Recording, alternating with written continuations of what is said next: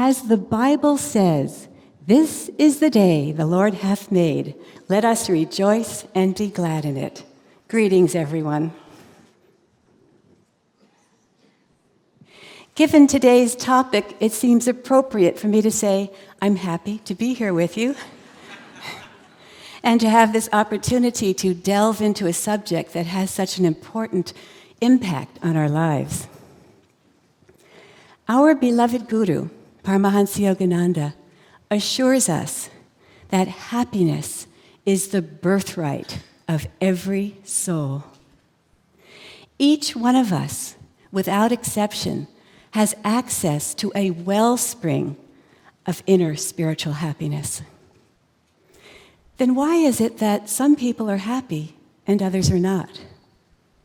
What can we do to increase our inner happiness? Why should we try to be happy? How does our personal level of happiness affect others? These are some of the questions we'll explore together this afternoon. The yearning for happiness is universal. It is common to people of all races, creeds, ages, nationalities. And that includes every one of us here today. Just yesterday, I remembered something that occurred many years ago that I haven't thought of in all these years. It was before I entered the ashram, and I had attended a lovely long meditation at our New York City center. And I was still feeling very uplifted when I was walking on the crowded New York City sidewalks, chanting, Who is in my temple? All the doors do open themselves, all the lights do light themselves. And suddenly there was this young man standing in front of me, looking at me very intently.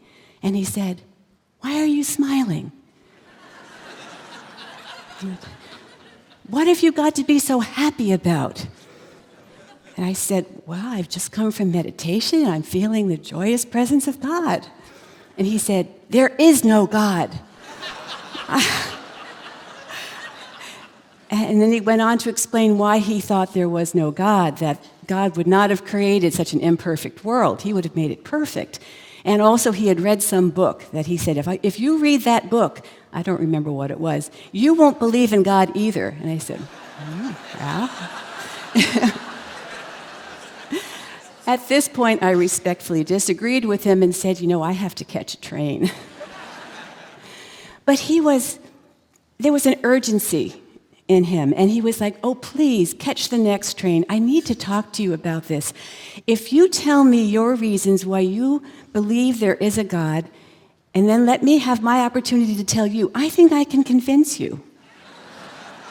And I said, I don't think so, but listen, my dad's waiting for me at the train station. I gotta go.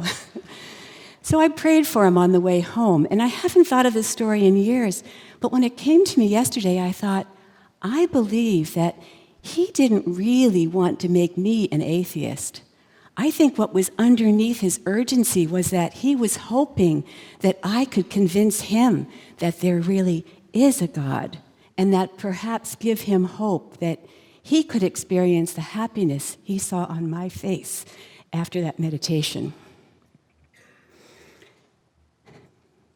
Guruji tells us each mortal being has in his heart a terrible hunger for happiness, love, peace, joy.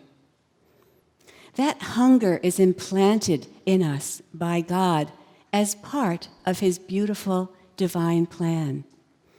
Its purpose is to help turn our consciousness away from the world, which we come to realize cannot satisfy us, cannot provide the inner happiness that we crave and direct us toward God, the source of all happiness, the repository of all peace and love and joy.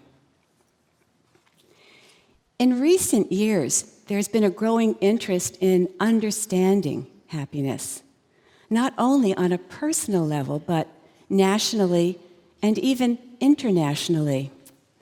This year, the United Nations declared March 20th the first International Day of Happiness. Its official reasoning was to encourage countries to better capture the importance of the pursuit of happiness with a view to guiding their public policies. This sounds almost revolutionary, doesn't it? Yet there's more. The country of Bhutan has adopted a gross national happiness index to evaluate their progress rather than the usual gross domestic product model. As a country, they've actually chosen to focus on happiness rather than solely finances as their measure of success. Ah.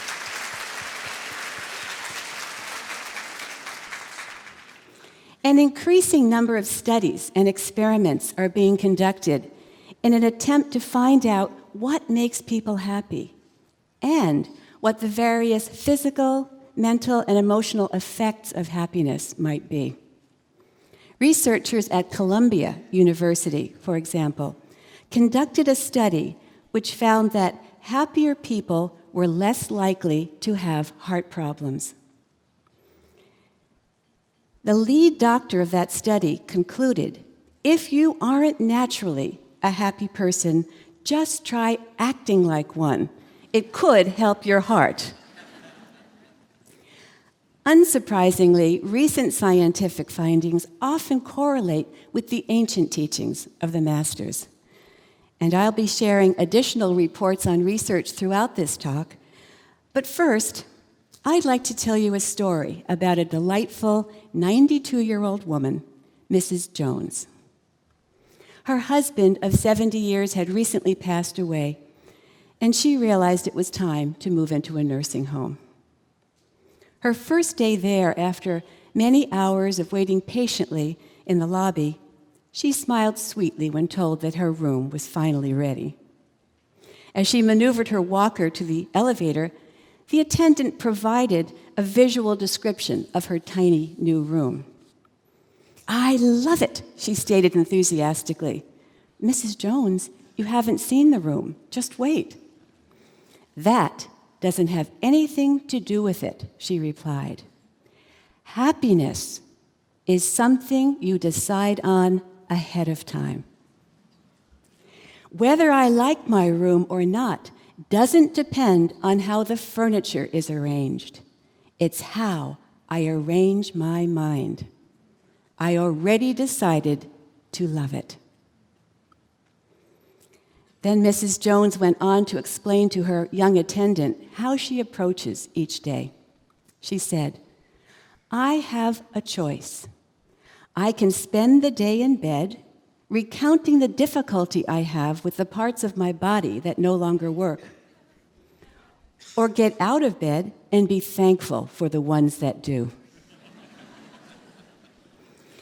Each day is a gift, and as long as my eyes open, I'll focus on the new day and all the happy memories I've stored away just for this time in my life. Old age is like a bank account you withdraw from what you've put in. And then, with a sweet little smile, she added, So, my advice to you would be to deposit a lot of happiness in the bank account of memories. Now, please close your eyes for a few moments and let these familiar words of Master penetrate your consciousness. You have the power to hurt yourself or to benefit yourself. If you do not choose to be happy, no one can make you happy. Do not blame God for that. And if you choose to be happy, no one can make you unhappy. It is we who make of life what it is.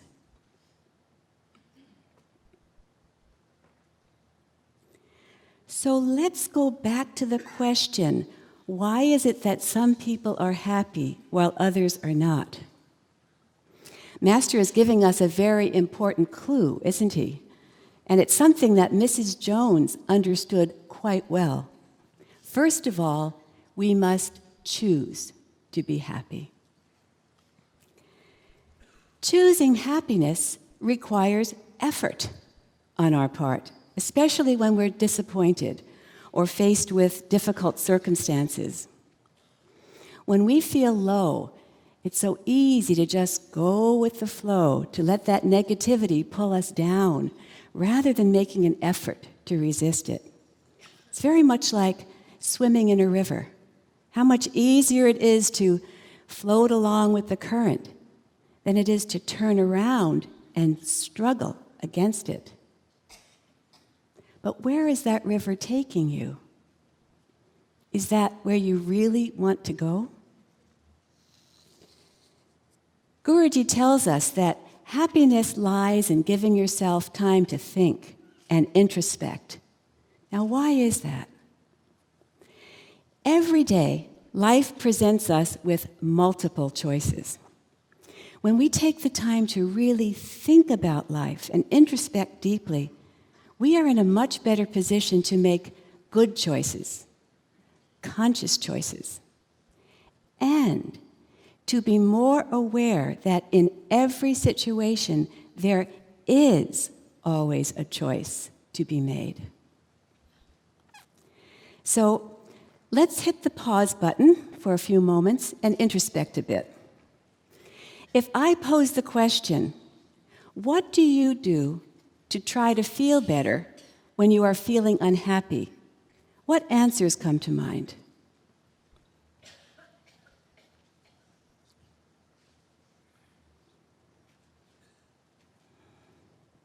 Is your first thought to read something inspiring, meditate, pray, go for a walk, jog, swim, eat,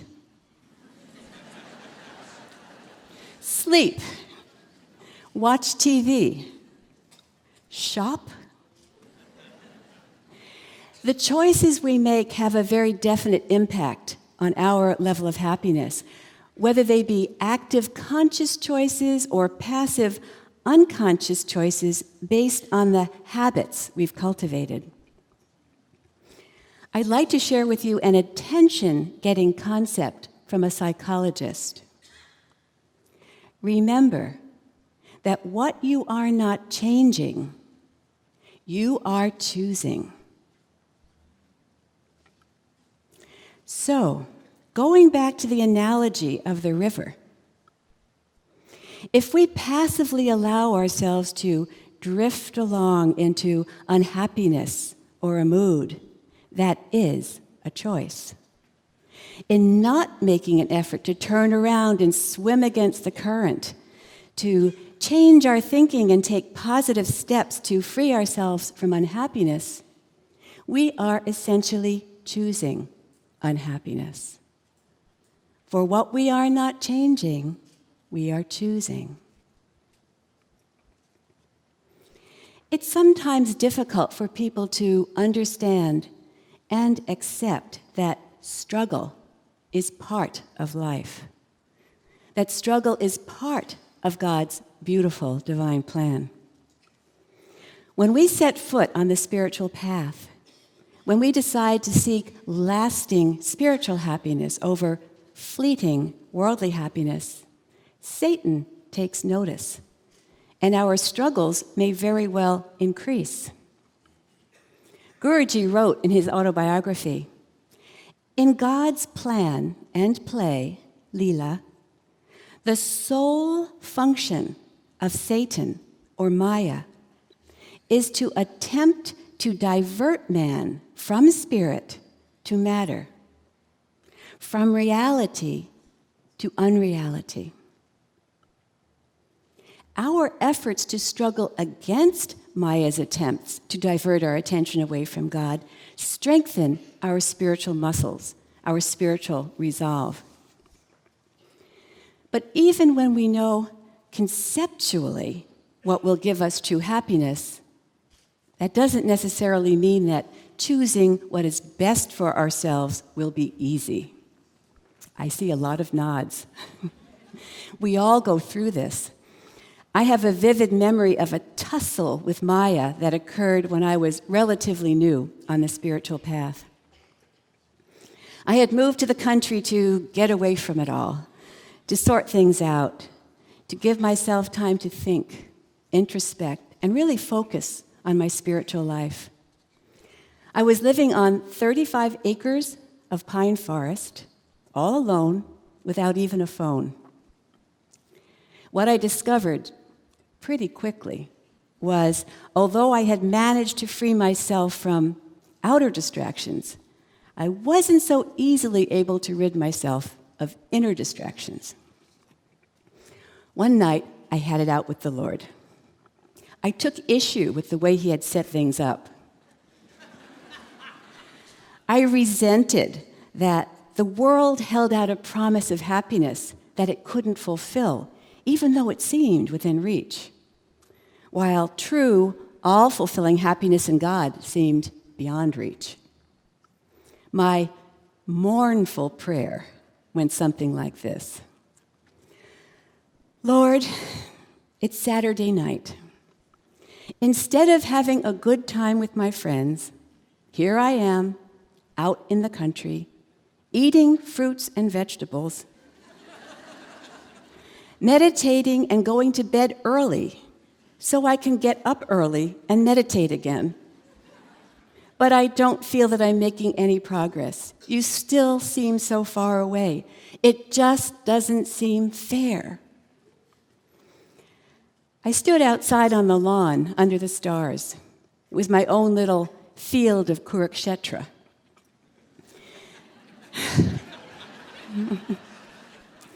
it felt as if I was reaching for God with my right hand while trying to hold on to the world with my left.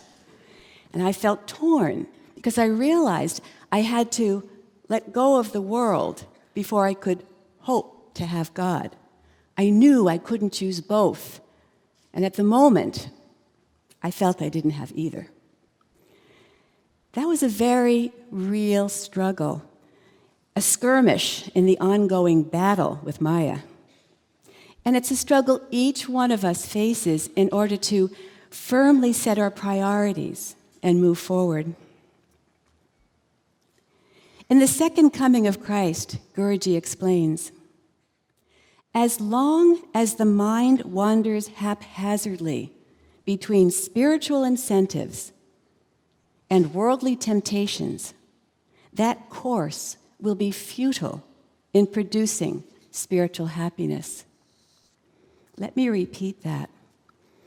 As long as the mind wanders haphazardly between spiritual incentives on the one hand and worldly temptations on the other hand, that course, that tug of war, will be futile in producing spiritual happiness. God has given man the great gift of free choice. In order to increase our spiritual happiness, we need to consistently and consciously use our free will to choose those things that we know will bring true happiness into our lives. And meditation is at the very top of that list. It is an absolute must. A 16th century saint advised half an hour's meditation each day is essential, except when you are busy. Then a full hour is needed. it's true, isn't it? The more pressure we're under, the greater our need for meditation. Yet that's exactly the time we're tempted to cut our meditation short because we, we feel we have so much to do and we're convinced it's all important. That's an example of Maya taking advantage of the situation to try to divert our attention away from spirit.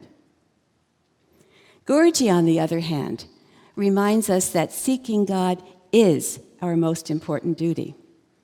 And he assures us that regular deep meditation will produce an undaunted, unbreakable inner habit of happiness. As we all know, meditation doesn't mean just putting in a certain amount of time and getting results. It doesn't work that way.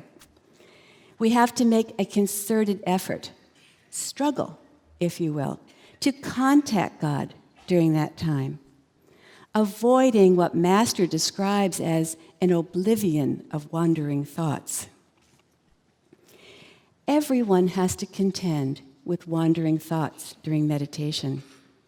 The important thing is to choose over and over again, as often as necessary, to bring our attention back to God without allowing ourselves to become discouraged. This is very important. Discouragement is a tool of Satan.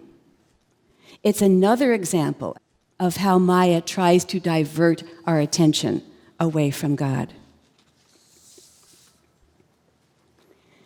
Suppose you find yourself in the desert and you're thirsty.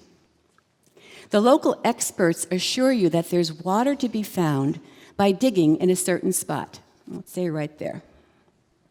They can't tell you how long you'll have to dig or exactly how deep, but you know sooner or later that you will definitely reach water. And so you start digging. You wouldn't take a couple of shovels full from that spot and then start digging another hole over there and there and another one over there, or wander across the desert in hope of finding water somewhere else. Remember, you're thirsty now. You're going to very carefully focus your energy on the task of digging directly at the spot the experts indicated in order to reach water as quickly as possible. Our line of gurus, meditation experts of the cosmos, assure us that we will find the spiritual happiness we thirst for by digging deep in meditation.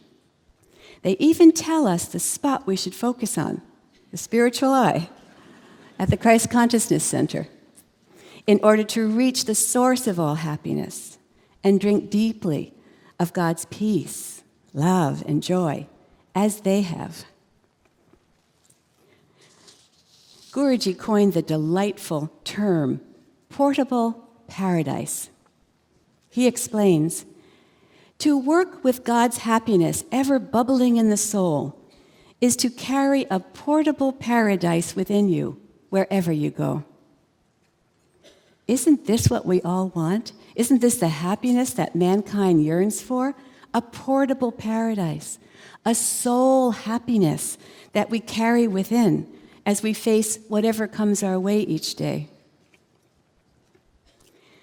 Sometimes we lose sight of the fact that although we have a body, we are the soul. Each soul, being a part of God, is a receptacle of God's love, peace, and joy. By keeping a portion of our consciousness within as we go about our daily activities, we can more easily tap into the soul's storehouse of peace and love and joy. So let's try to keep our head in the heavens as we gently lower our feet to the ground after meditation, as our divine masters demonstrated in their lives. If we think of the images of our beloved Gurudev, Swami Sri Yukteswar and Lahiri Mahashai, for example, we can see that each of them carried a portable paradise within. We can see divine love reflected in Master's face. We can see God's peace embodied in Sri Yukteswar and divine joy manifest in Lahiri Mahashai. When we look at Master's face, we can feel an ocean of divine love flowing through his beautiful eyes love for God and for mankind. He truly fulfilled the greatest commandment to love God first and to love your neighbor as yourself. As a Prem avatar, an incarnation of love, he walked his talk he lived that love each moment of every day, come what may. Although we generally associate Sri Yukteswar with wisdom, in looking at his photograph, we can also sense the depth of his absolutely unruffled peace. Guruji wrote, Quietly sitting beside him, I would feel his bounty pouring peacefully over my being. As I typed those words, wondering what it would be like to be in Sri Yukteswar's presence, my computer crashed.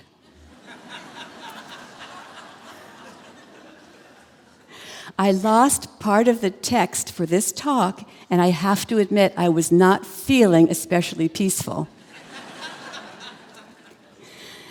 but then I had an idea, thank you, Master, to imagine myself sitting quietly alongside Sri Yukteswar. And as I sat there, I felt engulfed in his peace. And as a result, I found I could quickly reconstruct the parts of the talk I had lost. We all face situations in our daily lives that challenge our peace. Well, next time you feel ruffled, it might help to think of Sri Yukteswar. Remember that even when an outsider disparaged him in his own ashram, in front of his disciples, he was able to remain absolutely untouched in his inner castle of peace. In Lahiri Mahashai's telltale smile and half closed eyes, we can see that his consciousness is anchored in the bliss of God. He was even able to hold on to his divine joy while performing exacting accounting work. So much so that his English office superintendent affectionately called him ecstatic Babu. As our divine gurus demonstrated in their lives, to enjoy such a portable paradise. In addition to meditation, we must live according to spiritual principles. Guruji tells us man is inherently law bound to be happy when he is harmonious with God, law bound to be happy. And he is equally law bound to suffer when he acts against the harmony of God. This makes perfect sense, doesn't it? How could it be any other way? How could God's beautiful plan operate any differently? Sometimes it feels as if we were put on this earth without a roadmap. But God has lovingly provided each of us with an inner compass to help us navigate the labyrinth of life. That compass is our conscience. And as we listen closely to that inner voice of conscience, we are guided to go in the right direction. It's like a built in GPS device, except it never malfunctions. It will never direct us to drive off a cliff. We can also look to the scriptures to guide us in determining what we should and shouldn't do in order to live in harmony with God. Guruji suggests that a better name for the Ten Commandments would be the Ten Eternal Rules of Happiness. He tells us very plainly happiness comes only by doing right. And then he gives a little extra incentive by adding, Be happy here, and you will also be happy in the beyond. We can't be happy here unless we are at peace with ourselves and with others. And we can't be at peace unless we are living in accord with God's divine spiritual laws. Thou shalt love thy neighbor as thyself is a vital spiritual law, an important rule of happiness. I recall that when anyone sought Daya Mata's advice because they were feeling unhappy, lonely, unloved, unneeded, she invariably encouraged them to reach out to others, to see what they could do to help, to practice acts of kindness and unselfishness. Recent research confirms that we do indeed find happiness by helping others. This is very much in keeping with Master's guidance to try to make others happy rather than just striving for personal happiness. He explained As you forget self in service to others, your own cup of happiness will be full. I saw this principle demonstrated in my mother's life. Mother was only 70 when my father died. She lost her best friend of 40 plus years and was no longer needed in the same way. After grieving for a time, she determined to use her newly acquired free time to volunteer. She served as a receptionist, timekeeper in the intensive care unit at the hospital where my father had been treated. She knew what it was like to sit in that ICU waiting room. Although her assigned task was primarily to time visits, what she really did was give love. She put the rule of happiness, love thy neighbor, into practice. As a wife, mother, and grandmother, she had gained a wealth of life experience, and she was able to offer compassionate listening and words of understanding and encouragement to the never ending flow of, quote, neighbors passing through that waiting room. Mother recognized how much it meant to those people to have someone they could really talk to, someone who would listen sympathetically, someone who cared. She knew she was filling a need. She knew she was touching people's lives, making a difference. And that made her happy. A popular catchphrase is if you want to feel good, do good. And that certainly proved true for my mother. She continued to volunteer at that ICU until very near the end of her long, healthy, happy life when she could no longer manage walking up the hill to the hospital from the bus stop. Author J.M. Barrie, best remembered as the creator of Peter Pan, wrote Those who bring sunshine to the lives of others cannot keep it from themselves. This truth has been confirmed many times over by various studies on happiness. And one such study reported being kind to others, whether friends or strangers, triggers a cascade of positive effects. It makes you feel generous and capable, gives you a greater sense of connection with others, and wins you smiles approval, and reciprocated kindness, all happiness boosters. Unless there is happiness in the heart, Guruji tells us, you have no success. Many people today carefully scrutinize food labels and are very choosy about what they put into their bodies.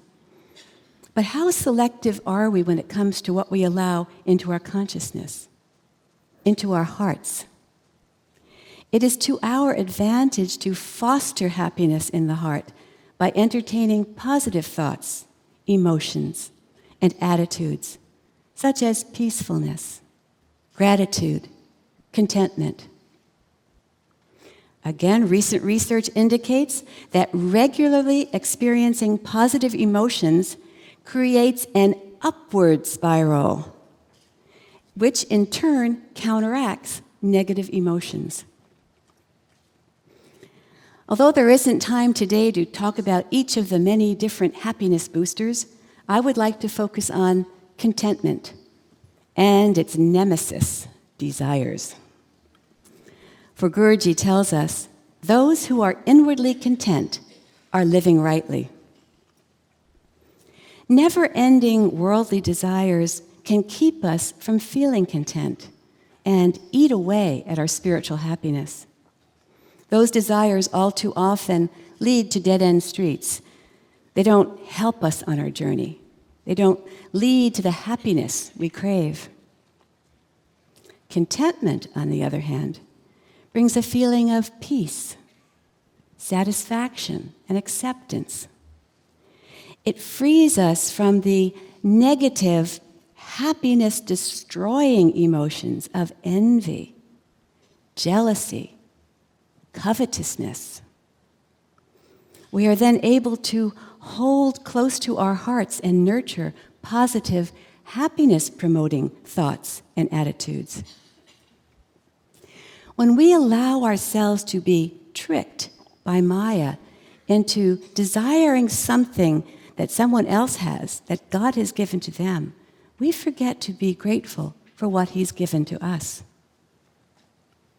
And so Guruji advises it is best to give all one's desires to God. Be content with what God gives. Have you ever really taken the time to analyze your desires? To try to see the impact they have on your life and on your happiness? In preparing for this class, I looked back at the significant junctures in my life from the balcony of introspection, as Master describes it. Since we are all on the same journey, I'm hoping that sharing my experiences will encourage you to step onto that balcony of introspection as well. As a child, I had very few desires for material things. In fact, there was really only one overriding desire. Looking back, now I can see how tenacious that desire was and how it mushroomed into related desires. For many years, whenever my mother asked me what I wanted for my birthday or Christmas, it was always the same answer a horse. My poor mother. I couldn't even come up with any alternatives. The only thing I wanted was a horse. One year, she actually looked into what it would cost to board a horse just outside New York City, where we lived. she found out it cost more than the mortgage on our home. It was at this point that instead of letting go of my desire, that original desire actually began to expand. I was practical enough to accept the reality that I wouldn't be able to have a horse as long as I lived in the city.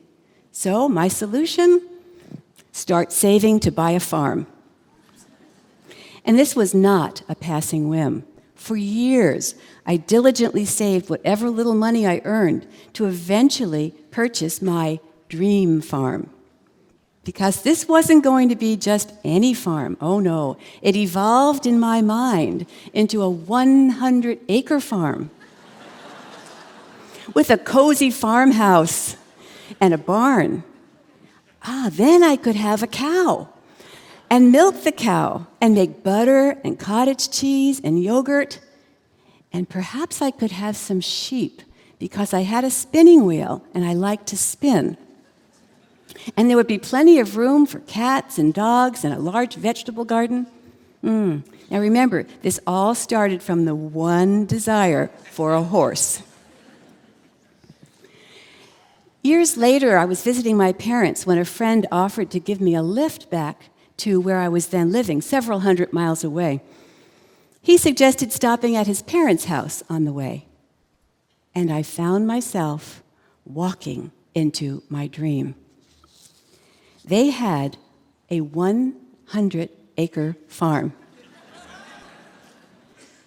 with a huge barn and a hundred year old farmhouse filled with spinning wheels. we went to the barn first, and there were several horses and a cow with her calf and lots of cats and dogs. They had everything on my checklist for a dream farm. I thought I was in heaven. But the moment I stepped over the threshold into the house, before I even met the people who were living there, I had an intuitive feeling in my heart that they weren't happy. They were living my dream, but they didn't have happiness. That was a very important eye opener for me at that particular junction of my life. It helped me to let go of my long held desire for a farm and take the next step on my spiritual journey. I remember so clearly the first time I encountered the words, God's beautiful divine plan. It was a light bulb moment for me in which I instantly knew without any doubt that whatever was in God's plan for my life would come about, and if it wasn't part of His plan, it wouldn't. Oh, that was such a, a freeing assurance. I felt like dancing for joy because I knew deep in my soul that I could trust in God's plan. And there is a special place for each one of us in God's beautiful divine plan. We can only be happy by trusting in God, by being content with the part He assigns us, and by accepting gracefully and gratefully whatever He chooses to give. When things don't go according to our plans, it isn't always immediately apparent why God chose a different plan. My first big disappointment in life led many years later to my life's greatest joy. When I was 13, I was very much looking forward to attending a certain all girls college prep high school. But that year, instead of either accepting or rejecting applicants as usual, they put everyone on a waiting list. When my mother went to speak with the principal, she was told they would be happy to have me enrolled at their school if my parents cared to, mm, say, make a generous donation to the school. Mm, they didn't. my mother was livid when she came back from that interview, and a change in plans was announced. There was a second all girls high school in the area, one that specialized in training executive secretaries for the New York City job market. Well, it certainly wasn't my plan to ever work in an office. I was considering lots of possibilities, none of which were even remotely near an office. But guess where I went to school? That's right, to the one that trained executive secretaries. After high school, when I went on to college, I always wondered in the background of my mind why I had spent so much time and energy training as a secretary. It didn't make any sense to me. But that question was finally answered many years later after I entered the ashram and became Daya Mata's secretary.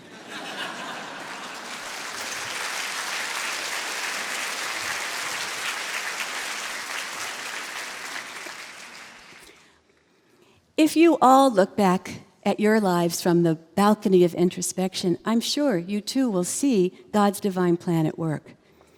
The challenge for us is to remember in the present moment that God always has our highest good in mind. He sees the big picture while we tend to get caught up in the passing scene. The moral of the story trust in the correctness of God's plan and be content with what He chooses. Remember, God wants us to be happy. And we have to do our part to cultivate happiness by adopting thoughts and actions that lead to happiness, choosing those that lift our spirits in that upward spiral. When I studied weaving, I learned the importance of carefully selecting colors, fibers, and patterns that would result in a pleasing tapestry. There's a very direct, obvious correlation between what you choose and the end result. So it is with the fabric of our lives. We have to carefully choose the thoughts, actions, and attitudes that we weave into the tapestry of our daily lives if we want to be spiritually happy. And this is even more crucial when we're going through difficult circumstances. Guruji stresses over and over that it is the world inside of us that determines our happiness or unhappiness, more than outer circumstances. Helen Keller proved this in her life.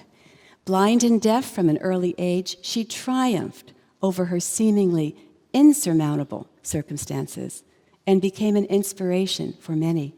Her advice was if you always keep your face to the sunshine, you will never see the shadows. Master expressed a parallel thought in these words Remember, you won't be frightened by the shadows or touched by Satan if you keep your attention on the light. It is Maya's intention to keep us focused on the shadows. We need to consciously practice focusing on the light, on positive thoughts and emotions, on God. Guruji advises do not make unhappiness a chronic habit, thereby afflicting yourself and your associates. On the other side of the coin, he points out, it is blessedness for yourself and others if you are happy. Echoing Master, researchers have recently concluded that happiness is contagious, that our happiness influences the people we know and the people they know. It boggles the mind to think about how this was measured, but research shows that the happiness of a close contact increases the chance of our being happy by 15%. The happiness of a second degree contact, for example, your friend's spouse, increases it by 10%. And the happiness of a third degree contact, a friend of a friend of a friend, increases it by 6%. And remember, this is a two way street. Happiness travels both ways. Our happiness affects others, and their happiness affects us. Guruji tells us that our face reflects what is in our heart, and that our countenance should be a beacon for others to follow. He was ahead of his time when he advised if you feel that you cannot smile, stand before a mirror and with your fingers pull your mouth into a smile. It is that important. Well, now modern studies and experiments are finally catching up. Here's my favorite. University of Kansas researchers asked more than 150 volunteers to hold chopsticks in their mouths in one of three ways. I'm not quite sure why they couldn't just use their fingers, but one way kept their facial expressions neutral. One caused them to smile with only their mouths. And one engaged the facial muscles used to produce a genuine grin. The researchers then monitored the subjects' heart rates while they performed a stressful task. The subjects who produced a full smile had the lowest heart rates, followed by those who smiled with just their mouths. And both of those groups also reported simply feeling better than those whose faces remained blank. This leads us to another story. Long ago, a short tempered and ill mannered king was miserable, yet he yearned to be happy.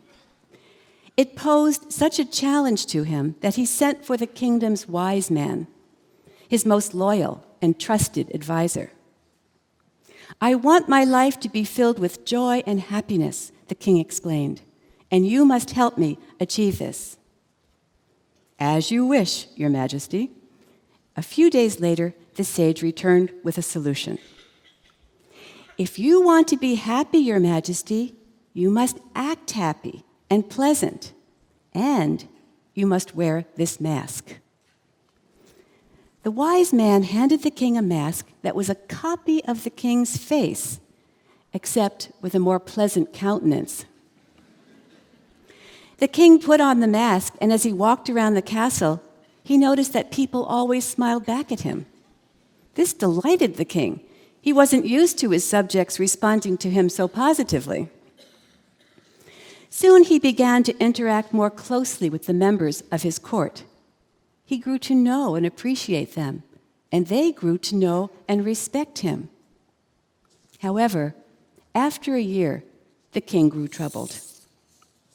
One day, he confessed to his counselor Though this mask has greatly improved my life, I can no longer continue deceiving the good people of this kingdom. I must remove this mask and reveal my true self to my subjects, even if it means losing their respect. As you wish, Your Majesty, the sage replied, and guided the king to a mirror. When the king removed the mask, he discovered that his once wrinkled brow was now smooth. And the scowl he'd worn on his face in the pre mask days was gone. His lips were curved in a pleasant smile. His face now resembled the mask he'd worn for the last year. This is remarkable, exclaimed the king. I am a new person. This is who you really are, Your Majesty, assured the sage. You just needed to be reminded.